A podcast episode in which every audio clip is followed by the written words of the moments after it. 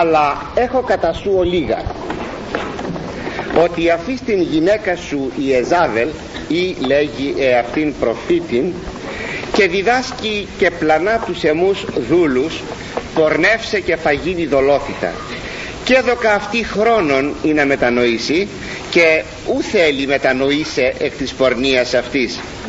Ιδού βάλω αυτήν εις κλίνην και τους μοιχεύοντας με ταυτής εις θλίψην μεγάλην εάν μη μετανοήσωσιν εκ των έργων αυτής και τα τέκνα αυτής αποκτενώ εν θανάτω και γνώσονται πάσε ε, εκκλησίε ότι εγώ είμαι ο ενεργών νεφρούς και καρδίες και δώσω ημίν εκάστο κατά τα έργα ημών. Ημίν δε λέγω της λυπής της ενθιατήρης όσοι ουκ έχουσι την διδαχήν ταύτην ήτινες ουκ έγνωσαν τα βαθέα του σατανά ως λέγουσιν. Υπό το χαρακτηριστικό αγαπητοί μου όνομα η Εζάβελ που είχαμε αναλύσει αρκετά την περασμένη φορά ο Κύριος θέλει να συμπεριλάβει κινήσεις πολύ ολίγο χριστιανικές οίκιστα χριστιανικές οι οποίες όμως παρά ταύτα απολαμβάνουν τιμής μέσα στην εκκλησία και το χειρότερο ότι δεν αλωτριούνται του χριστιανικού ονόματος. Είδαμε την περασμένη φορά ότι το παράπτωμα του επισκόπου της, ε, των Θείατήρων ήταν ότι απέδιδε εις αυτήν την γυναίκα συμβολικό όνομα Ιεζάβελ το όνομα χριστιανή. Δηλαδή ή το μέλος της εκκλησίας η γυναίκα αυτή αλλά εδίδασκε πράγματα αλότρια. Ξένα. Τα οποία δεν ανέχεται ο Κύριος. Και μέμφει κατηγορεί. Μέμφεται συγγνώμη τον μέμφεται τον, ε, τον επίσκοπον επειδή συνέχιζε να αποδίδει το όνομα χριστιανή στην γυναίκα αυτή. Η δε πορνεία της και η μοιχεία της και τα ειδωλόθητά της είχαμε αναλύσει την περασμένη φορά έχουν μεταφορικών χαρακτήρα αναφέρονται σε διδασκαλία έξω από την αληθή διδασκαλία και συνεπώς ε, είχαν σκοπό να απομακρύνουν ε, τους πιστούς αυτά που διδασκεί αυτή η γυναίκα τους πιστούς από την αληθή του Θεού διδασκαλία. Πάντως μέσα στην εκκλησιαστική ιστορία αγαπητοί μου υπήρξαν πάμπολα ρεύματα τα οποία τέτοιας υφής τα οποία αφού επέφεραν πολλήν ζημίαν εις την εκκλησία κατόπιν κατεδικάστησαν υπό της εκκλησίας δηλαδή για να το καταλάβουμε. Η όλη έννοια του χωρίου ό,τι σας διάβασα της περικοπής που ο Κύριος εδώ ομιλεί στον επίσκοπο της Εφέσου είναι ότι όφιλε ο επίσκοπος υπογραμμίζω και κρατήσατε το καλά γιατί θα αποτελέσει το κεντρικό σημείο του σημερινού μας θέματος όφιλε ο επίσκοπος να διακρίνει αυτό το αλότριο στοιχείο μέσα στην εκκλησία του το ξένο, το νόθο στοιχείο και να το αποβάλει πάρα αυτά. Αυτός είναι ο νους της περικοπής.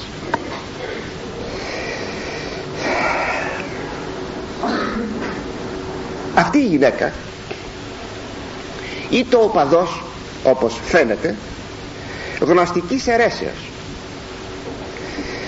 είτε όμως χριστιανοί μέσα στην εκκλησία δρούσε μέσα στην εκκλησία δεν είναι το απ' έξω όπως σήμερα Φερρυπίνη είναι οι χιλιαστέ οι οποίοι είναι έξω από την εκκλησία ήταν υπογραμμίζουν μέσα στην εκκλησία. Και πρέπει να σημειώσουμε ότι η ηθική των γνωστικών για τους οποίους γνωστικούς πολλάκι σας έχω μιλήσει αποτελούν την λιδίαν λίθων για να καταλάβουμε πάσαν αίρεση. Και προπαντός από εκείνες ε, όπως είναι ο μασονισμός και η θεοσοφία και τα λοιπά αποτελούν την λιδίαν λίθαν. Και που περισσότερα για τον γνωστικισμό θα πούμε πρώτα Θεός στο επόμενό μας θέμα. Γιατί έχουν και τα βαθέα τους τα οποία ο Κύριος χαρακτηρίζει ως βαθέα του σατανά. Ότι η ηθική των γνωστικών είχε δύο, δύο ακρότητες. Η μία ήταν των Νικολαϊτών με την καταφθοράν της σαρκός με τα σιδωνάς. Εκείνο το δι παραχρήστε τη σαρκός. Δηλαδή πρέπει να καταστρέψω τη σάρκα αλλά με τις ειδονές παραχρήστε. Δηλαδή με την κατάχρηση. Να φάω πολύ να πιω πολύ, να μεθάω, να παίρνω ναρκωτικά να πέσω στις πορνίες κατά κράτος. Να καταστρέψω την σάρκα. Η άλλη η άλλη ακρότης ήταν η υπερβολή της εγκρατείας η καταδίκη του γάμου η αποχή από πολλά φαγητά μάλιστα όχι μόνο το κρέας ακόμη και από το φυτικό βασίλειο όσο οι καρποί του φυτικού βασιλείου μπορούσαν να βρίσκονται επάνω ή στα δέντρα ή στα φυτά όπως ήταν ο μανιχαϊσμός φοβερός ο μανιχαϊσμός. Αν έτρωγες λέγει ένα σίκο κόβοντάς το από τη σικιά είσαι, είσαι υπεύθυνος φόνου. Διότι αυτό το σίκο έχει ψυχή και είσαι υπεύθυνος φόνου πότε θα το φάω αυτό; Θα πεθάνω από την πείνα όταν θα πέσει από τη σικιά. Δεν πρέπει να το κόψεις. Φοβερά πράγματα αγαπητοί μου. Πάντως ε, ε, με την κατάσταση αυτή αυτής της ακρότητας της υπερβολικής εγκρατείας με την καταδίκη του γάμου κλπ έχουμε τους μοντανιστάς. Οι μοντανιστές ο Μοντάνος ενεφανίστη ακριβώς στη Μικρασία και είχε κέντρο ένα από τα κέντρα σας έλεγα την περασμένη φορά ε, της διδασκαλίας του ήταν, ήταν τα θεάτυρα γι' αυτό ο Κύριος ομιλεί για το θέμα αυτό. Μετά έχουμε τους Σεβρι, Σεβριανούς εγκρατήτας τους Μασαλιανούς και δεν υπάρχει πραγματικά αριθμός στη χωρία αυτών των αιρετικών που είχαν την υπερβολική εγκράτεια. Σε ένα σημείο εσυναντώντο αυτά τα δύο άκρα που ήταν και βασική, βασικό σημείο της διδασκαλίας των αγοραστικών. Η διαρχία. Ότι η σάρκα αποτελεί πηγή του κακού δημιούργημα ενός κακού Θεού ενώ η ψυχή δημιούργημα ενός αγαθού Θεού. Για να απαλλαγεί λοιπόν η ψυχή από τα δεσμά της σαρκός του δημιουργού του κακού Θεού πρέπει να καταστρέψουμε τη σάρκα. Είτε δια της οδού των, της ακολασίας και της υπερβολής ε, της ε, ανηθικότητος είτε δια της οδού της υπερβολικής εγκρατείας. Δεν θα φάγω δεν θα παντρευτώ ε, θα δημιουργήσω πείνα πολύ στον εαυτό μου αρρώστησα δεν θα πάω στον γιατρό εις τρόπον ώστε να καταστρέψω την σάρκα αυτή την πηγή του κακού. Ήδη ο Απόστολος Παύλος έχει σημειώσει στις επιστολές του αυτές τις γνωστικές τάσεις ιδίως τις εγκρατητικές τις οποίες και καταδικάζει ενώ αντιθέτως το άλλο άκρον των Νικολαϊτών ε, καταδικάζουν ο Απόστολος, ο Απόστολος ε, Πέτρος και στη δευτέρα του επιστολή και ο αδελφόθεος Ιούδας.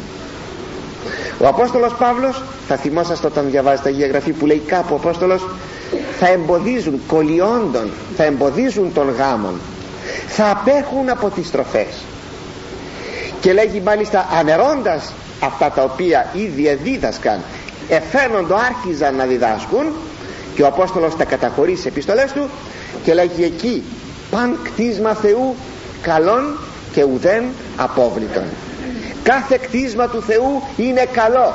Τι θα πει κανείς φόνο τρώγοντας ένα σίκο τι ανοησίες και δαιμονικές διδασκαλίες είναι αυτές; Και γιατί ο γάμος είναι βρώμικος; Και γιατί είναι ρηπαρός είναι δαιμονικές διδασκαλίες αυτές. Αν θέλει κανείς να μείνει άγαμος θα μείνει προς τιμήν του σώματος του Χριστού όπως λέγει ο Άγιος Ιγνάτιος όπως και ο Απόστολος Παύλος ή το άγαμος. Αλλά τούτο για κάποιο ανώτερο σκοπό αφιερώνοντας την αγαμία του την παρθενία του εις τον Ιησού Χριστόν και όχι διότι ο γάμος καθεαυτόν είναι ακάθαρτος να σας πω αγαπητοί μου αν σας πω τι να πω ότι στους πιο πολλούς χριστιανούς μας επικρατούν τέτοιες γνωστικές αντιλήψεις. Ξέρετε πως είναι εκείνοι οι οποίοι λέγουν ότι δεν θα σωθούν γιατί είναι ε, παντρεμένοι έγγαμοι δεν θα ήθελα να πω ότι μες στο γάμο μπορούν να γίνονται πράγματα που δεν τα θέλει ο Θεός εάν γίνονται πράγματα που δεν τα θέλει ο Θεός μέσα στον γάμο τότε δικαιολογημένα κάποιος να πει ότι δεν πάω καλά ασφαλώς. Μήπως το να θέλει κανείς να μένει άγαμος αν κάνει πράγματα που είναι αθέμητα η, η αγαμία του και η παρθενία του στέκονται στο ύψος τους προφανώς όχι. Αυτά είναι εκτροπές. Αλλά όμως ο γάμος καθεαυτόν τίμιος το λέει, το λέει ο Απόστολος Παύλος. Τίμιος ο γάμος εν πάση και εκεί τι αμίαντος. Αλλά πόρνους δε και μυχούς κρίνει ο Θεός δεν μπορείς να κάνεις παρεκτροπές δεν μπορεί να είσαι μύχος και μιχαλίδα δεν μπορεί να κάνεις πράγματα παραφύση και τέτοια πράγματα. Ο γάμος τίμιος. Θυμάμαι κάποτε πήγα σε ένα κατάστημα να ψωνίσω εκεί στη γειτονιά μου και μου λέγει η γυναίκα του μπακάλι αναστενάζοντας αχ εσείς θα σωθείτε εμείς γιατί κυρία μου εσείς δεν θα σωθείτε; Μα εμείς που είμαστε παντρεμένοι ηλικιωμένη γυναίκα γιατί κυρία μου δεν θα σωθείτε εσείς; Επειδή είσαστε έγγαμος δεν θα σωθείτε ποιος σας το είπε αυτό; Αυτές είναι γνωστικές αντιλήψεις. Ή το καταλαβαίνουμε ή δεν το καταλαβαίνουμε. Έχουμε χάσει βεβαίως την προέλευση αυτών των αντιλήψεων αλλά κυκλοφορούν μέσα στην εκκλησία μας για να μην πω και άλλες περιπτώσεις αλλά τέλος πάντων. Ο Απόστολος Παύλος αυτές τις καταστάσεις τις καταδικάζει. Εκείνο όμως που έχει σημασία είναι ότι οι τάσεις αυτές και τα ρεύματα αυτά συνυπήρχαν πάντοτε μέσα στην Εκκλησία και ενώθευαν την αληθινή διδασκαλία του Ευαγγελίου. Τώρα υπό το συμβολικό όνομα Ιεζάβελ. Ζητάει ο Κύριος από τον επίσκοπο των Θιατήρων να αποβάλει την γυναίκα αυτή που εισήγαγε γνωστικά θέσεις στην Εκκλησία πιθανώς εγκρατητικάς πιθανώς γιατί θεωρείται πνευματικός πρόγονος του μοντανισμού αυτή η γυναίκα εάν φυσικά δεν μετανοήσει. Προσέξτε αυτό. Εάν δεν μετανοήσει τι σημαίνει αυτό; Σημαίνει ότι το θέμα της μετανοίας ήταν ανάγκη γιατί ήταν μέσα στην εκκλησία. Αυτό και μόνο προδίδει οι λέξεις εάν δεν μετανοήσει θα την τιμωρήσω λέει ο Κύριος δείχνει ότι είναι μέλος της εκκλησίας. Θα μπορούσε να πει για έναν ερετικό για έναν ειδωλολάτρη εάν δεν μετανοήσει. Αποκλείεται το θέμα της μετανοίας είναι μόνο η υπόθεση ενδοεκκλησιαστική εσωτερική. Προσέξατε παρακαλώ πολύ προσέξατε θα δείτε παρακάτω τι θα σας πω για να στερεώσω και θεμελιώσω εκείνα τα οποία θα σας πω παρακάτω. Πράγματα της εποχής μας για να αντιληφθούμε το μέγεθος των πραγμάτων. Κάνει όμως εντύπωση ότι ο Κύριος σημειώνει αυτό που σας είπα. Και έδωκα αυτή χρόνων ή να μετανοήσει. Και ου θέλει μετανοήσε εκ της πορνείας αυτής. Δηλαδή από την βρώμικη της διδασκαλία η οποία αντιτίθεται στη δική μου διδασκαλία. Δεν θέλει να μετανοήσει. Συνεπώς ενδοεκκλησιαστική υπόθεση. Αλλά και ένα σημείο που είναι χρήσιμο γιατί ο Κύριος δίδει χρόνων για να μετανοήσει η γυναίκα αυτή; Είναι εκείνο το οποίο ετήρησαν πάντοτε ετήρησε πάντα η Εκκλησία μέσα στην ιστορία της. Ότι μία ετεροδιδασκαλία δηλαδή μία ξένη διδασκαλία πάντοτε για να διορθωθεί θέλει κάποιο χρόνο. Πρέπει να καλέσεις αυτόν ο οποίος λέγει αυτά που λέγει να του υποδείξεις ότι δεν είναι τα πράγματα έτσι προφανώς δεν θα πιστεί αμέσως.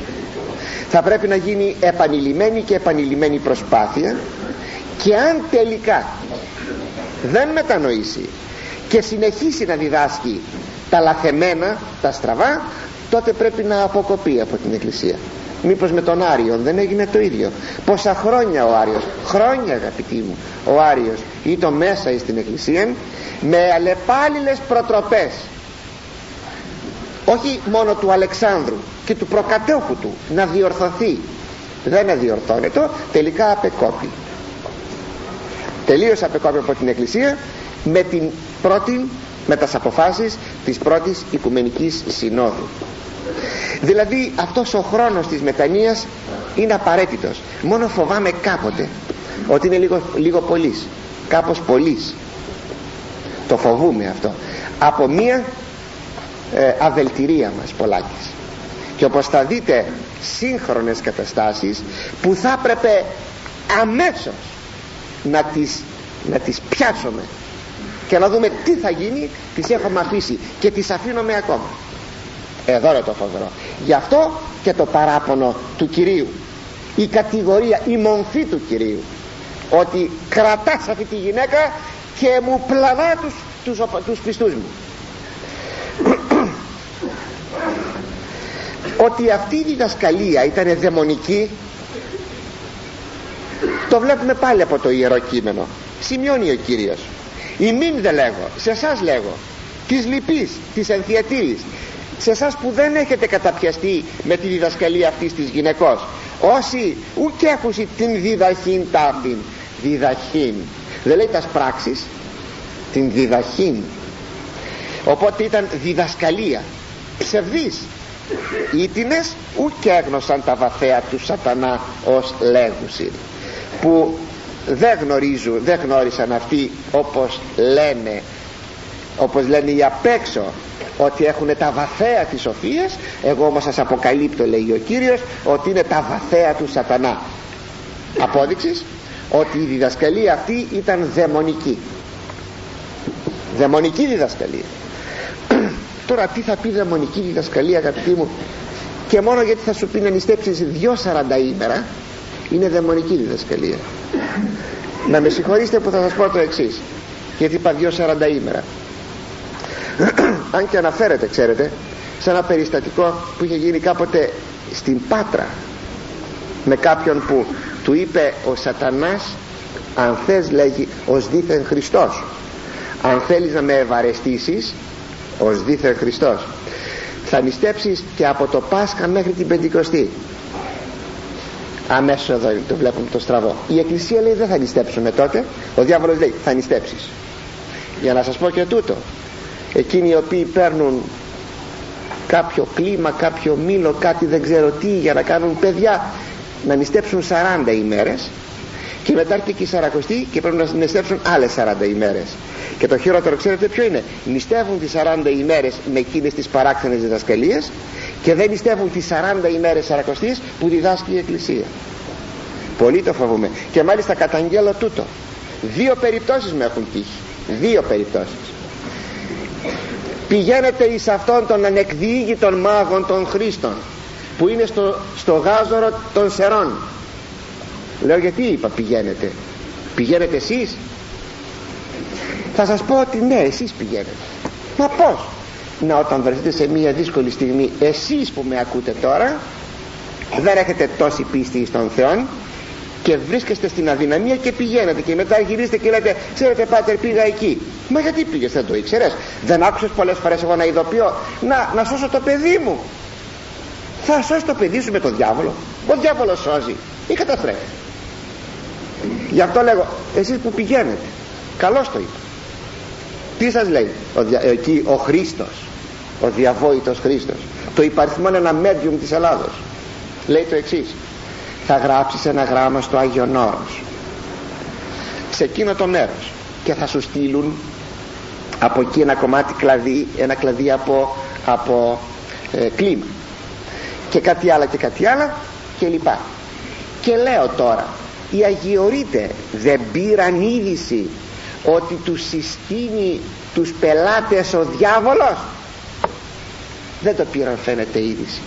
Ο Απόστολος Παύλος αγαπητοί μου όταν τους σύστηνε εκείνη η μαντευομένη των Φιλίππων δεν αντίστασε ο Απόστολος να βγάλει το δαιμόνιο από την κοπέλα.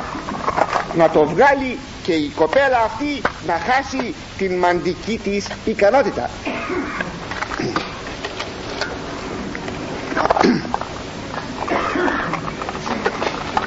ώστε πάμε εκεί. Μας στέλνει εκεί ο σατανάς. Μπερδεύει τα πράγματα με τα ιερατικά και κινείται ο Χριστός Πού κινείται ο Χριστός του Γάζορου Κινείται μέσα στο εκκλησιαστικό κλίμα Στο εκκλησιαστικό χώρο. Φοβερό. Θα κάνεις τρεις λειτουργίες. Θα κάνεις τόσες 40 παρακλήσεις. Θα κάνεις τρία ευχέλαια.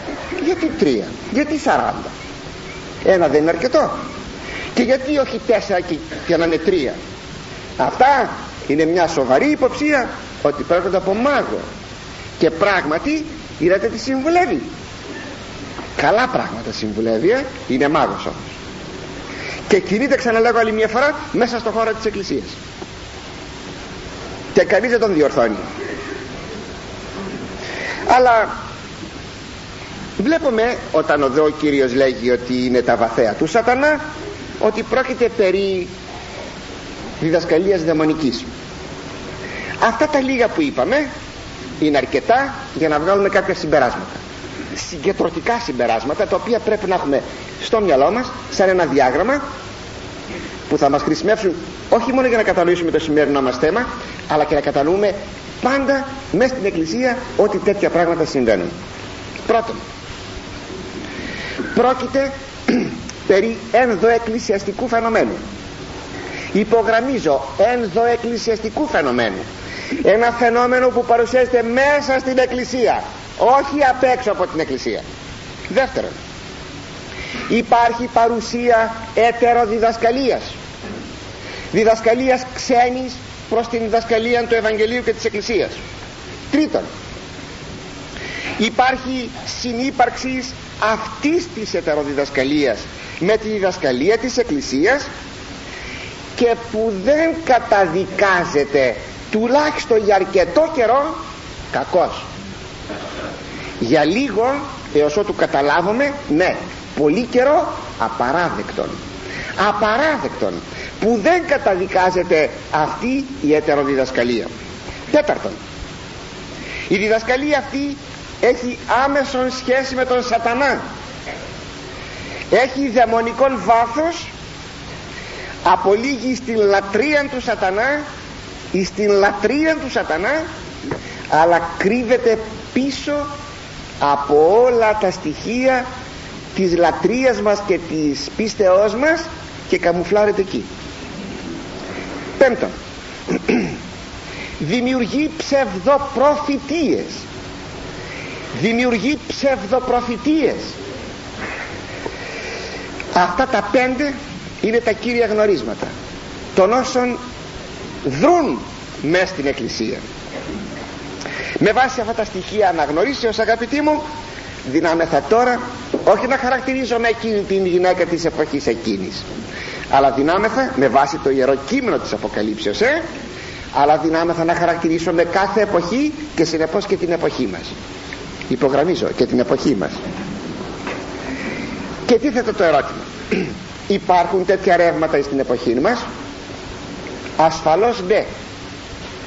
Και μάλιστα πολλά. Απόψε θα μείνουμε σε κάτι που πραγματικά έχει δημιουργήσει προβλήματα μέσα στην Εκκλησία. Εν η Εκκλησία ακόμα δεν έχει καταδικάσει αν και έχουν περάσει αν και έχουν περάσει 60 χρόνια. 60 χρόνια. Πρόκειται για τους αυτοονομαζομένους φωτισμένους. Οι αυτοονομαζόμενοι φωτισμένοι. Τι είναι αυτοί οι άνθρωποι; Κυρίως γυναίκες λιγότεροι άντρες είναι μια κίνηση που άρχισε το 1923 με την μακαρίτησα σήμερα Κωνσταντίνα Ζολότα η κίνηση στη Ζολότα. Πλουσία γυναίκα αυτή και λοιπά. Είχε ιδρύσει σχολή η οποία λέγεται Απολυτρωτική Σχολή της Υπεραγίας Θεοτόκου σήμερα σας είπα πέθανε αυτή. Σήμερα υπάρχουν μόνο στην Αττική μόνο στην Αττική 500 κύκλοι δική της με, μες από 20 άνθρωποι ο κάθε κύκλος έως 100 και πλέον που υπολογίζονται περίπου 25.000 που ακολουθούν τους κύκλους και τις διδασκαλίες της Ζολότα. Στην ίδια κατηγορία υπάγεται η διαβόητη ή δημακαρίτησα Ελένη των Σπάτων. Θα σας τα αναλύσω αυτά πιο κάτω. Είναι η μακαρίτησα Μαγουλά θα ενθυμίστε. Ακόμα είναι η Αθανασία η Κρικέτου ζει αυτή. Είναι η λεγόμενη η Αγία του Εγάλεο που υπάρχει αυτή η γυναίκα και πλανά μέχρι σήμερα. Την επισκέπτονται αγαπητοί μου και πρεσβύτεροι ιερείς και επίσκοποι ακόμα. Και πολιτικοί την επισκέπτονται. Ακόμα νομίζω μακαρίτησα πρέπει να είναι μακαρίτησα κάποια Μαρία της Λαρίσης. Πρέπει να είναι μακαρίτησα είναι μακαρίτησα και τέλος σε μια κατηγορία βάζω αυτά είναι και κάποιος ορθόδοξος αρχιμανδρίτης ο οποίος δρά στην Αμερική και λέγεται Ευσέβιος Παπαστεφάνου με μια κίνηση που λέγεται χαρισματική κίνησης. Με την τελευταία αυτήν την χαρισματική κίνηση του Ευσεβίου Παπαστεφάνου υπογραμμίζω ως προς το περιεχόμενο έχει σχέση η Χοέ Λαρίσης. Η χριστιανική οργάνωση ειρήνης Λαρίσης. Η γνωστή που έχουμε κατ' επανάληψη καταγγείλει το θέμα αυτό. Αυτοί οι άνθρωποι βλέπουν όνειρα. Οράματα. Γράφουν πολλά πεζά και προπαντός ποίηματα ιδίως η κίνηση στη Ζολότα. Έχω και εγώ στα χέρια μου κάποια χαρτιά που γράφονται μία κυρία πρέπει να είναι εδώ τέλος πάντων. Μου λέει για τον αδελφό της. Το εξής. Ξαφνικά ξαφνικά ένα βράδυ σηκώνεται και αρχίζει και γράφει γράφει γράφει γράφει και από τότε γράφει γράφει γράφει. Μεγάλη φιλολογία. Που να πει κανείς αυτός ο άνθρωπος αγράμματος από πού πως και δεν απείλησε στην κυρία αυτή ακόμη αν και έχει περάσει πάρα πολύς καιρός. καλός ή κακός δεν ξέρω. Αποκαλύπτουν ακόμη άγνωστα πράγματα. Ακόμη και αμαρτήματα αποκαλύπτουν. Σου λέγει έκανες αυτό το αμάρτημα που δεν το ξέρει κανείς παρά μόνο εσύ το ξέρεις κάνουν ιάσεις θεραπείες ασθενειών. Θυμάμαι με επισκεφθεί ε, μια γυναίκα ο παδός της Ζολότα προετών πρώτο 74 ε, είχε πάει στον επίσκοπο ο επίσκοπος της είπε ότι ήταν σε λάθος μου την έστειλε σε μένα στον Άγιο Στυλιανό ήρθε μου είπε ότι ανήκει σε κύκλους τη Ζολότα βγάζει από την τσάντα της ένα ξύλινο σταυρό μου λέει ότι με αυτόν τον σταυρό εγώ κάνω θεραπείες ανθρώπων. Κυρία μου προσέξτε μερικά πράγματα το και το. Τι λέτε μου λέει. Αφού γίνονται καλά μπροστά μου οι άνθρωποι. Ο άλλος είναι άρρωστος στο κρεβάτι και τον σταυρώνω με τον σταυρό και γίνεται αμέσως καλά. Κάνουν μοιάσεις θαύματα. Θαύματα αγαπητοί μου κάνουν θαύματα. Προκαλούν και ευωδία προκαλούν φως και ακόμη προφητεύουν. Προλέγουν και το μέλλον. Θυμηθείτε τι είπε για αυτήν τη γυναίκα πως την χαρακτηρίσει την Ιεζάβελ ο Κύριος; Ψευδοπροφήτιδα ψευδοπροφήτιδα συνεπώς ένα κύριο χαρακτηριστικό αυτής της γυναικός ήταν ο προφητισμός. Και ένα κύριο χαρακτηριστικό των ανθρώπων αυτών που σας ανέφερα είναι ο προφητισμός. Έχουν ακόμη το φαινόμενο της γλωσσολαλίας. Καινούργιες και ακατανόητες γλώσσες. Και ισχυρίζονται ότι είναι θεόπνευστοι ότι το Πνεύμα του Άγιον απευθείας τους ομιλεί και τους εμπνέει εκείνα τα οποία λέγουν, πράττουν και γράφουν. Ή στις συγκεντρώσεις των χρησιμοποιούν τις ακολουθίες της Εκκλησίας. Θυμούμε στην Αθήνα που ήμουν ο εφημέριός μας επήγαινε σε ένα κύκλο της Ζολότα. Είχε σε ένα προάστιο εκεί ένα σπίτι. Πλουσία σας είπα αυτή. Έκανε και εκεί συγκεντρώσεις. Και επί τη ενάρξη της νέας χρονιάς καλούσαν τον εφημέριον της ενορίας και πήγαινε και τους έκανε αγιασμό. Και ο εφημέριος μου έλεγε εμένα ότι είναι πλανεμένοι να του λέγε κανείς εγώ τότε ακόμη πολλά πράγματα δεν ήξερα παρότι κάτι μάθαινα ότι τότε πάτερ μου γιατί πηγαίνεις και τις κάνεις αγιασμό; Για ποιο λόγο πας και τις κάνεις αγιασμό αφού είναι πλανεμένοι να τις πεις δεν θα έρθω στον αγιασμό. Και δεν έρχομαι γιατί είσαι στην πλάνη κάνουν λοιπόν ακολουθίες της εκκλησίας μας. Τελούν το μυστήριο κατεξοχήν το μυστήριο του ευχελαίου.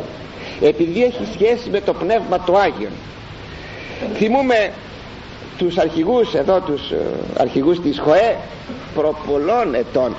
Δηλαδή λιγότερο από 10 χρόνια. Λιγότερο από 10 που εισχολούνται ιδιαίτερος με το ευχέλαιο και με τα χαρίσματα του Αγίου Πνεύματος.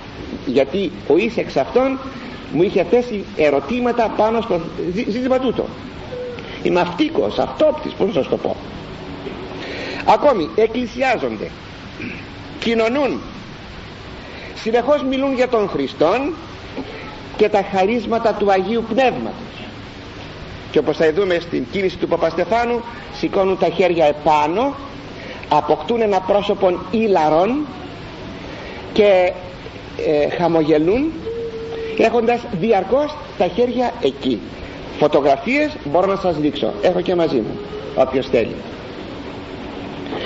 αλλά ακόμη έχουν και πολλές εικόνες στον τόπο των συγκεντρώσεών των. Και τους διακρίνει ένα ενθουσιαστικό στοιχείο. Αλλά και ταυτοχρόνως μία νευρικότης μία κινητικότης που προδίδει πολλά. Πολλά προδίδει αυτή η νευρικότης και η κινητικότης. Μάλιστα θα σας διαβάσω μετά τι λέει ο ίδιος ο Παπαστεφάνου για αυτές τις συγκεντρώσεις πως θα μπορούσαν αυτά να εξηγηθούν αγαπητοί μου; Προφανώς οι άνθρωποι αυτοί είναι ενεργούμενοι από κάποιο πνεύμα. Το θέμα είναι από ποιο πνεύμα είναι ενεργούμενοι. Υποκείμενοι αυτό θα πει ενεργούμενοι υποκείμενοι. Από αγαθόν δηλαδή από το Άγιον Πνεύμα το οποίο ισχυρίζονται ότι παίρνουν ή από πονηρών πνεύμα. Από τα έργα τους και από τη διδασκαλία τους θα βγάλουμε τα συμπεράσματα υπό ποιου πνεύματος ενεργούν και τώρα με των γενικών αυτών χαρακτηρισμών αφού κάνουμε των γενικών αυτών χαρακτηρισμών ας έλθουμε στα επιμέρους, στις επιμέρους κινήσεις. Φυσικά υπάρχουν κάποιες διακρίσεις η μια από την άλλη. Και έρχομαι στο θέμα της κινήσεως της Ζολότα ήμουν πολύ μικρός γιατί σας είπα ξεκίνησε το 1923 ήμουν πολύ μικρός πάρα πολύ μικρός 8 χρονών όταν άκουγα πηγαίνοντας σε συγγενείς μας στον Πειραιά γιατί στον Πειραιά δρούσε αυτή. Άκουγα για τη Ζολότα. Μιλούσαν οι γυναίκες για τη Ζολότα και έτρεχαν, έτρεχε μέλι από το στόμα τους. Εκείνο που θυμούμε τότε τότε ήταν ότι μιλούσε πολύ ότι η σχολή της θα γινόταν ε, το ορμητήριο απελευθερώσεως της Κωνσταντινούπολεως αυτό το θυμούμε σαν για αυτή τη στιγμή. Αλλά πάνω σε αυτό θα επανέλθω λίγο πιο κάτω. Διεκδικούν μια παγκοσμιότητα θα ήθελαν να επεκταθούν σε όλο τον κόσμο ακόμη διατηρούν χιλιαστικές αντιλήψεις λέγοντας ότι ο Χριστός θα έρθει χίλια χρόνια πάνω στη γη γιατί η καθ' αυτό χιλιαστική αντίληψη είναι αυτή και όχι άλλες, οι, όλες οι άλλες πλάνες που έχουν οι χιλιαστές ακόμη έχουν μια υπερβολική λατρεία στην Παναγία ενώ η Παναγία δεν λατρεύεται αλλά τιμητικός προσκυνάται μόνος ο Θεός λατρεύεται. Ακόμη υπάρχει ένας άλλο προσαλισμός γύρω από το πρόσωπο του Ιησού Χριστού. Άλλοτε τον θεωρούν μόνον άνθρωπο άλλοτε μιλάνε κατά έναν τρόπο που λέει κανείς τι όνομα του Θεού από πού τα πήραν αυτά τα πράγματα από πού από τα απόκριφα Ευαγγέλια μάλιστα ε, συγκεκριμένα σε μια περίπτωσή τους γιατί έχουν γράψει και βιβλία. Η Ζολότα έχει γράψει ένα βιβλίο. Και μια μαθητριά της έχει γράψει ένα βιβλίο. Και από εκεί βγάζει κανείς όλα αυτά τα πράγματα. Ε, λέγει δια των Χριστών άμα ήταν μικρός έπαιζε με τα άλλα παιδιά έκανε περιστεράκια αυτά όμως είναι γνωστά από τα απόκριφα Ευαγγέλια. Δηλαδή τα νόθα. Δηλαδή όχι τα γνήσια. Και ακόμη το χειρότερο θεωρούν τον εαυτόν τους η σχολή δηλαδή της απολυτρώσεως ότι είναι πιο πάνω και από την Εκκλησία. Εκεί τους βάζει ο σατανάς. Αλλά θα επανέλθω όμως στο θέμα του ότι έχουν συνδέσει αυτή την προσπάθειά τους με έναν, με έναν εθνικισμό τουλάχιστον την εποχή εκείνη που ήμουν πολύ μικρός και σας είπα το θυμούμαι πάρα πολύ καλά. Μετά μου τα αυτιά το άκουγα αυτό ότι γίνεται μια κίνηση. Θα πάρουμε την Κωνσταντινούπολη. Προφητείες, προφητείες, προφητείες. Ότι εκείνη η προφητεία λέει ότι τότε θα πάρουμε την Κωνσταντινούπολη. Και άλλη προφητεία τότε θα πάρουμε την Κωνσταντινούπολη. Πρέπει να σας σημειώσω ότι αυτά τα πράγματα διαρκώς κινούνται, αναμοχλεύονται και αυτή τη στιγμή στη Λάρισα αυτή τη στιγμή υπάρχει μια κίνηση ε, η οποία, ε, στην οποία ηγείται κάποιος άνθρωπος ο οποίος προσπαθεί να ερμηνεύσει ε, κάποιες ε, προφητείες για να πει ότι θα πάρουμε την Κωνσταντινούπολη. Έφτιαξαν λάβαρα όπως μαθαίνω έχουν δημιουργήσει τάγματα φέρετε κατά τα μασονικά πρότυπα ξέρω εγώ. Και λοιπά και ετοιμάζονται να κατακτήσουν να πάρουν την Κωνσταντινούπολη. Που στηρίζονται ακούστε αγαπητοί μου που στηρίζονται. Στηρίζονται σε δύο σημεία. Το ένα είναι στο βιβλίο της Αποκαλύψεως στο δέκατο κεφάλαιο που λέγει εκεί τα εξής.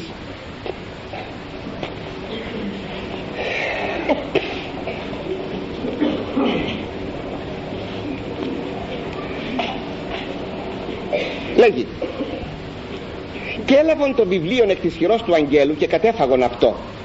Καλείται ο Ιωάννης ο, Βαπτίστη, ο Ευαγγελιστής ο οποίος βλέπει ε, τα οράματα για να τα καταγράψεις στο βιβλίο της Αποκαλύψεως και του δίδει ο άγγελος ένα βιβλίο το οποίο κατέφαγε. Και είναι το στόματι αυτού ως μέλη γλυκή. Και ότε έφαγον αυτό επικράνθη η κοιλία μου. Και λέγουσίμη δίσε πάλι προφητεύσε επί λαής και έθνεση και γλώσσες και βασιλεύσει πολλής. Και μου είπαν θα βασιλεύσεις συγγνώμη θα προφητεύσεις πάλι σε λαούς βασιλείς κλπ κλπ. Προσέξτε θα, βασι... θα προφητεύσεις πάλι. Η σωστή ερμηνεία του, του κειμένου του χωρίου είναι η εξής. Γίνεται μία ανάπαυλα ούτως υπήν μέχρι τώρα είδες ότι είδες. Λοιπόν δεύτερη φάση προφητιών. Αυτά τα οποία ήδη θα καταγράψει ο Ευαγγελιστής στο υπόλοιπο βιβλίο της Αποκαλύψεως εκείνο το θα προφητεύσεις πάλι αυτό εννοεί. Ακούστε τώρα ερμηνεία που γίνεται από εδώ στη Λάρισα. Εδώ τώρα ντόπια. Στηρίζονται κάπου αλλού. Λέγουν ο Άγιος Ιωάννης ο Ευαγγελιστής όταν τον οδήγησαν όταν ήρθε ώρα να πεθάνει δεν είχε πεθάνει όμως είπε βάλτε με σε ένα τάφο άρχισαν να το σκεπάζουν εκεί προοδευτικά με χώμα και τον σκέπασαν τελικά ύστερα από μια ώρα πήγαν και βρήκαν ότι ο τάφος ήταν άδειος. Αυτό καταρχάς πρέπει να σας πω ότι δυστυχώς κυκλοφορεί. Θα το βρείτε ακόμη και σε εκκλησιαστικά βιβλία. Θα το βρείτε ίσως ακόμη και στον συναξαριστή. Αλλά είναι εξοργιστικό είναι εξοργιστικό διότι όταν ο Κύριος είπε στον Ιωάννη για να δείτε πόσο ο διάβολος πάει και κολλάει μερικές ιδέες στα μυαλά των χριστιανών όταν ο Κύριος είπε στον Ιωάννη που τον ακολουθούσε ξοπίσω συγγνώμη στον Πέτρο εκεί στη λίμνη της Τιβεριάδος που του είπε του Πέτρου έλα, έλα μαζί μου και του είπε με ποιο θάνατο θα πεθάνει δηλαδή μαρτυρικό. Ο Ιωάννης αυτόκλητος δεν του είπε ο Κύριος τίποτα σηκώθηκε αυτός από τη θέση του εκεί που ήταν η ανθρακιά και είχα το ψάρι σηκώθηκε και ακολουθεί τον Κύριο τότε στρέφεται ο Απόστολος Πέτρος τον είδε και λέει στον Κύριο επειδή ήταν φίλοι ο Ιωάννης και ο Πέτρος Κύριε ούτως δε τι. Αυτός πως θα πεθάνει; Και ο Κύριος απήντησε εάν υποτεθεί ότι εγώ θα ήθελα αυτός να μην πεθάνει εσένα τι σε νοιάζει; Εσύ ακολούθη επειδή ο Ιωάννης έγραψε το Ευαγγελιό του πολλά χρόνια μετά 70 χρόνια μετά σημειώνει ένα λάθος. Στην εκκλησία είχε κυκλοφορήσει ότι ο μαθητής εκείνος δεν πεθαίνει. Διαβάστε παρακαλώ είναι τελευταίο κεφάλαιο στο Κατεωιάννη Ευαγγέλιο. Ότι ο μαθητής εκείνος δεν πεθαίνει.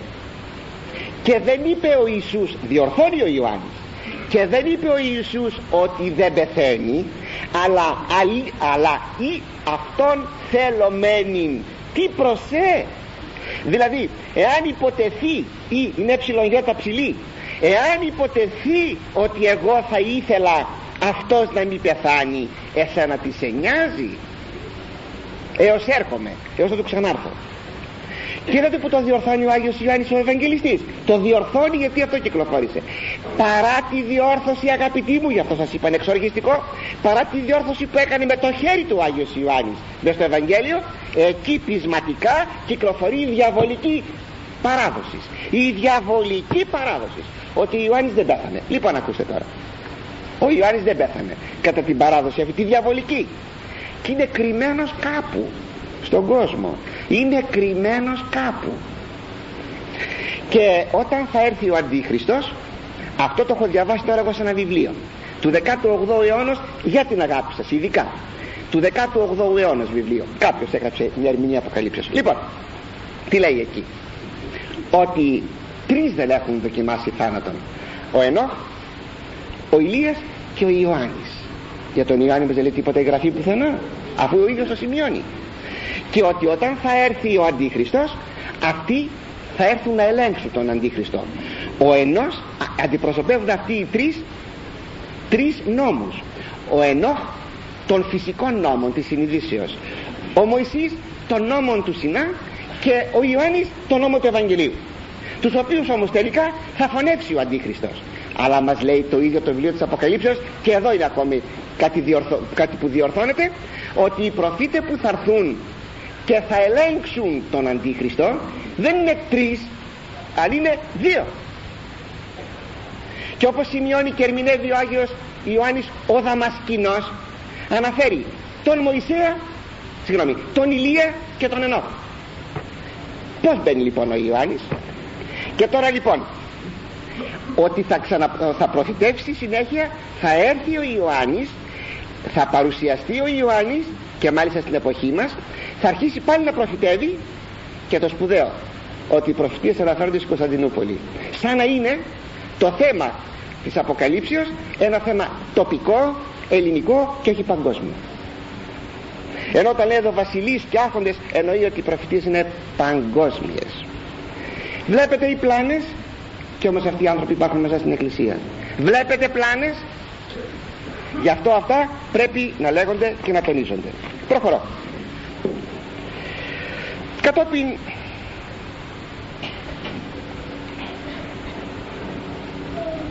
πρέπει να σημειώσουμε το εξής ότι όλοι αυτοί μπορούν να πούν μερικά καλά πράγματα. Ο διάβολος γιατί αυτός είναι εκείνος που τους, τους εμπνέει ο διάβολος. Αγαπητοί μου ο διάβολος όχι το Άγιον Πνεύμα.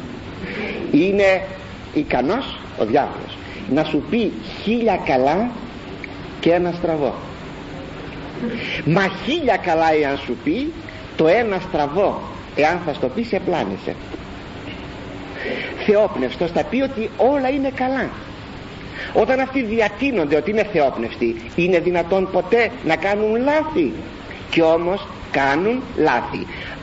Αλλά το πνεύμα το Άγιο είναι εκείνο που τους υποβάλλει αυτές τις ερμηνείες και αυτές τις εμπνεύσεις. Όχι το πνεύμα το Άγιο δεν παίζει αγαπητοί μου. Δεν παιδιαρίζει το Πνεύμα του Άγιον ο διάβολος είναι εκείνος ο οποίος πλανά. Και οι άνθρωποι αυτοί είναι ενεργούμενοι του διαβόλου. Ακόμα αυτή η διαβόητη Ελένη των Σπάτων ήμουνα και τότε μικρός προπολεμικά πρώτους 40 όταν άκουγα για αυτήν. Είναι εκείνη που έβλεπε τον Χριστό μέρα νύχτα και ε, έγινε αφορμή να χτιστεί ο ναός, ο ναός της ε, Αναστάσεως στα Σπάτα. Για αυτήν γράφει ο αείμνηστος ε, Γερβάσιος Παρασκευό, πατήρ Γερβάσιος Παρασκευόπουλος τα εξής.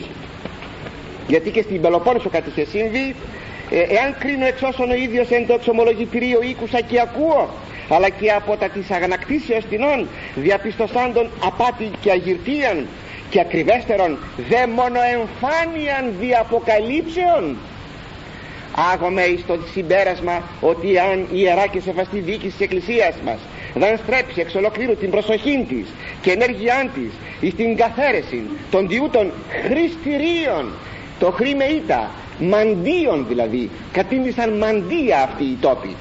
Των διούτων χριστηρίων πατήρ και μήτρη των οποίων είναι ο εν σπάτα της Αττικής ιερός ναός της Αναστάσεως και εν αυτό δρώσα ιέρια που είναι αυτή η Ελένη η γνωστή η μακαρίτησα τώρα διατρέχει κίνδυνον Ιων και ο βασιλεύς Σαούλ ώστις εφόσον κατεδίω και τους εγκραστριμήθους και τους γνώστας από της γης ευδοκίμη εμπολέμης και ειρήνη. Ηχτοκτόνησε δε ότε και ούτως προσέφυγε εις αυτούς. Είναι το βιβλίο επίκαιρα προβλήματα έκδοσης 1962 σελίδα 171 κατόπιν έρχεται αυτή η διαβόητη μαγουλά αλλά περνάει η ώρα να μην μείνω παραπάνω σε αυτήν. Κατόπιν αυτή η Αθανασία Κρικέτου η οποία ζει είναι ο γνωστός ο, δημο, ο, αυτός ο δερμογραφισμός της. Βγάζει τα στήθια της απ' έξω με συμπαθάτε. Και δήθεν το πνεύμα το Άγιον γράφει απάνω εκεί διάφορα παραγγέλματα στους ανθρώπους. Δεν μου λέτε θα διάλεγε ο Θεός τα στήθη μιας γυναίκας για να δώσει εντολές στους ανθρώπους. Είναι η νοσηρά εκείνη μορφή του δέρματος γνωστή στην ιατρική που λέγεται δερμογραφισμός με ένα αντικείμενο όχι πολύ αιχμηρό εάν τραβήξει μια γραμμή ερεθίζεται εκεί και παρουσιάζει μια κόκκινη γραμμή. Άστο διότι γράφει εκεί και με ανορθογραφία σαν την παράγραφος αυτή. Έχει τόσες πολλές εικόνες εκεί μέσα ώστε κανείς νομίζει ότι είναι πραγματικά Αγία. Το χειρότερο ότι η Δία ε, αποκαλεί τον εαυτόν της Αγία και κυκλοφορεί η φωτογραφία της η εικόνα της ως Αγία και οι ηλίθιοι οι χριστιανοί μας οι πλανόμενοι για αυτούς που διαμαρτύρεται ο Κύριος στον επίσκοπο των Θιατήρων που πλανά λέει τους, τους ανθρώπους μου. Το λαό μου βάζουν την εικόνα της Αθανασίας του Εγάλεου τη βάζουν ε, στις εικόνες τους. Αυτή δε η Μαρία της Λαρίσης που ίσως από εσάς μερικοί να είχατε πέσει και θύματα ενθυμούμε προ πολλών ετών όταν είχα έρθει στη Λάρισα που κάποιος φίλος νέος πνευματικός άνθρωπος την είχε επισκεφθεί. Η εικόνα ήταν ως εξής. Αυτή η γυναίκα πέφτει σε ένα κρεβάτι όλη νύχτα εκεί υποτίθεται πως κοιμόνταν ή τουλάχιστον έβλεπε όνειρα τα οποία κάποιες στιγμές μέσα, κάποιες στιγμές μέσα στη νύχτα ε, έφευγαν μερικές φράσεις από το στόμα της. Οι ηλίθιοι χριστιανοί μας ή πλανεμένοι κατά επίοικια στέραν εκδοχή εκάθεντο γύρω από το κρεβάτι της και περίμεναν όλη νύχτα τι θα πει να το αρπάξουν ως προφητεία. Κυρίως γυναίκες. Οι άνδρες με τον σύζυγο αυτής της Μαρίας όπως μου είχαν πει πήγαιναν σε ένα ιδιαίτερο εκεί στην κουζίνα και τα κουτσοπίνανε όλη νύχτα. Εν τω μεταξύ αυτός ο νέος που είχε επισκεφθεί αυτήν όταν είδε την όλη σκηνή και άκουσε να ομιλεί λέγει για μια στιγμή στις κυρίες που είναι γύρω από αυτή στο κρεβάτι της. Τι κάθεται και την ακούτε αυτή είναι δαιμονισμένη. Και σηκώνεται απάνω αγαπητοί μου και του πατάει ένα βρυσίδι αυτού και έρχομαι τώρα σε αυτό που μας ενδιαφέρει και περισσότερο εις τον Ευσέβιον Παπαστεφάνου. Ο Ευσέβιος Παπαστεφάνου αγαπητοί είναι ένας Ορθόδοξος Αρχιμανδρίτης στην Αμερική θεολόγος ο οποίος φοβερά επλανήθη. Νομίζει ότι δίνεται να, επικαλούνται, να επικαλείται το Πνεύμα του Άγιον και να κατέρχεται ως πεντηκοστή επαναλαμβανομένη με τον τρόπο που νομίζει. Έχουν πάει χνάρια από τους αιρετικούς πεντηκοστιανούς ε, της Ευρώπης και της Αμερικής. Βέβαια λέγει ο ίδιος ότι δεν έχουμε καμία σχέση με τους Πεντηκοστιανούς αλλά ό,τι και να πεις αγαπητέ μου βλέπει κανείς καθαρά ότι από εκεί έχεις πάρει. Και μετά τι γίνεται; Λέει ότι ε, αυτή την χαρισματική κίνηση δηλαδή να επικαλούμεθα το Πνεύμα το Άγιον υπάρχει στους προτεστάντες υπάρχει στους Ρώμαιο Καθολικούς και στους Ορθοδόξους. Όλοι αυτοί κάποια μέρα θα φύγουν από τις εκκλησίες τους που δεν θα μπορέσουν να τους κατανοήσουν όπως ο Πάπας λέγει αρχίζει να ε, ετοιμάζεται να, να κάνει διώγμα εναντίον των χαρισματικών αυτών της χαρισματικής κινήσεως. Αυτοί θα αναγκαστούν να φύγουν και τότε θα αποτελέσουν κάτι το καινούριο. Έχουμε ένα βιβλίο εδώ είναι δικό του. Η παγκόσμιος έκχυσης του Αγίου Πνεύματος είναι ο τίτλος του βιβλίου. Αυτός γυρίζει όλη την Ιφίλιο. Έχει έρθει στην Ελλάδα και κάνει προσιλητισμό φοβερών και από κάτω η χαρισματική κίνηση εξορθοδόξου απόψεως. Και είναι μια απολογία τροποντινά για ό,τι τον κατηγορούν. Σας διαβάζω γρήγορα γρήγορα κάτι πολύ πολύ έτσι φευγαλαίο. Γράφει. Η χαρισματική κίνηση είναι γνωστή και υπό την ονομασία πεντηκοστιανή κίνηση μιας ομιά στα κεραμίδια καθώς επιζητεί την ανάκτηση της ζωής και εμπειρίας της πεντηκοστής. Τι νιάου νιάου στα κεραμίδια ότι δεν έχουμε σχέση με τους πεντηκοστιανούς. Νιάου νιάου στα κεραμίδια δεν αποκρύπτουμε το γεγονός ότι η χαρισματική αυτή εμπειρία με όλα στα εξωτερικά εκδηλώσεις που εμφανίζει έχει επεκταθεί στα κυριωτέρας δυτικά εκκλησίας παραδείγματος χάρη την Ρώμαιο Καθολική, Αγγλικανική, Λουθυρανική, Πρεσβυτεριανή και Μεθοδιστική είναι δε χαρακτηριστικό ότι οι καταφερόμενοι κατά της χαρισματικής κινήσεως ιδίως εν Αμερική βρίσκονται μεταξύ και των φιλελευθέρων και των συντηρητικών χριστιανών δεν αποτελεί φαινόμενο που περιορίζεται μεταξύ των Ορθοδόξων. Συνεπώς αυτοί πρόλαβαν να κάνουν ένωση των εκκλησιών πιο μπροστά από εκείνους προσπαθούν να κάνουν την ένωση και που φυσικά αυτές οι ενώσεις είναι απόβλητες ούτε αποκρύπτουμε το γεγονός ότι η χαρισματική κίνηση γενικώς έχει πρόδρομον και εμπνευστήν την κλασική πεντηκοστιανή εκκλησία λίγο πιο πάνω όμως ξέρετε τι λέει; Πολύ εξαγνίας ή κακής διαθέσεως άμα τους κατηγορείς ότι είναι πεντηκοστιανοί κακής διαθέσεως όπως θα πούμε για τη ΧΟΕ είσαστε πεντηκοστιανοί τους λέμε. Κακή διάθεσή μας και προκαταλήψεως συνταφίζουν τους χαρισματικούς με τους οπαδούς της Πεντηκοστιανής Εκκλησίας. Και δέκα γραμμές παρακάτω λέει αυτό που σας είπα ότι δεν αποκρύπτουμε ούτε αποκρύπτουμε το γεγονός ότι η χαρισματική κίνηση γενικώ έχει πρόδρομο και εμπνευστή την κλασική Πεντηκοστιανή Εκκλησία. Τούτο ομολογούν όλοι οι χαρισματικοί. Ρώμαιο Καθολικοί και Προτεστάντες και δι τα πολύ ευγνωμοσύνης διακρίνουν στην εμφάνιση της Πεντηκοστιανής Εκκλησίας να κινείται η χείρ της Θείας Προνοίας ακούστε πολλοί μελετητές της παγκοσμίου πεντηκοστιανής κινήσεως θεωρούν αυτήν ως ένα εκ των σημαντικότερων γεγονότων του συγχρόνου χριστιανισμού. Εξισούται δε με την προτεσταντική μεταρρύθμιση του 15ου αιώνα κατά την σπουδαιότητα αυτού. Μια μια στα κεραμίδια αλλού. Λέει εις άλλους δε εκεί εξηγεί ο τρόπος με τον οποίο έχει το Πνεύμα το Άγιος. Εις άλλους δε έρχεται η Θεία Επισκίασης ως ηλεκτρικό ρεύμα που διέρχεται συνήθως από τα χέρια και την κεφαλή και προχωρεί κάτω προς όλον το σώμα. Και μάλιστα λέγει ότι δημιουργεί συγκλονισμών τα οποία είναι χαρακτηριστικά μόνο των δαιμόνων. Το πνεύμα το, Άρχι, το Άγιον έρχεται ως δρόσος ούτε συγκλονίζει τον άνθρωπο ούτε τον κάνει να τρέμει ούτε να αισθάνεται ηλεκτρικές εκκενώσεις στο σώμα του. Και μάλιστα ακούστε ενίοτε αλλά όχι εκάστοτε τα χέρια δονούνται. Άλλοτε η κεφαλή και άλλοτε ολόκληρον το σώμα. Στη λύση 193 αυτά τα φαινόμενα με αυτές τις εκδηλώσεις συναντούμε στις πνευματιστικές συνεδριάσεις στον πνευματισμό που εκεί σαφώς δρά και ενεργεί ο διάβολος ο διάβολος, ο σατανάς, σαφώς. Ο γράφων είναι όχι μόνο αυτόπτης μάρτης αλλά και μέτοχος των όντως θαυμασίων εκδηλώσεων του πνεύματος εν μέσω των χαρισματικών. Έχει φωτογραφίες αν κανείς θέλει ας πλησιάσει μετά να του τις δείξω.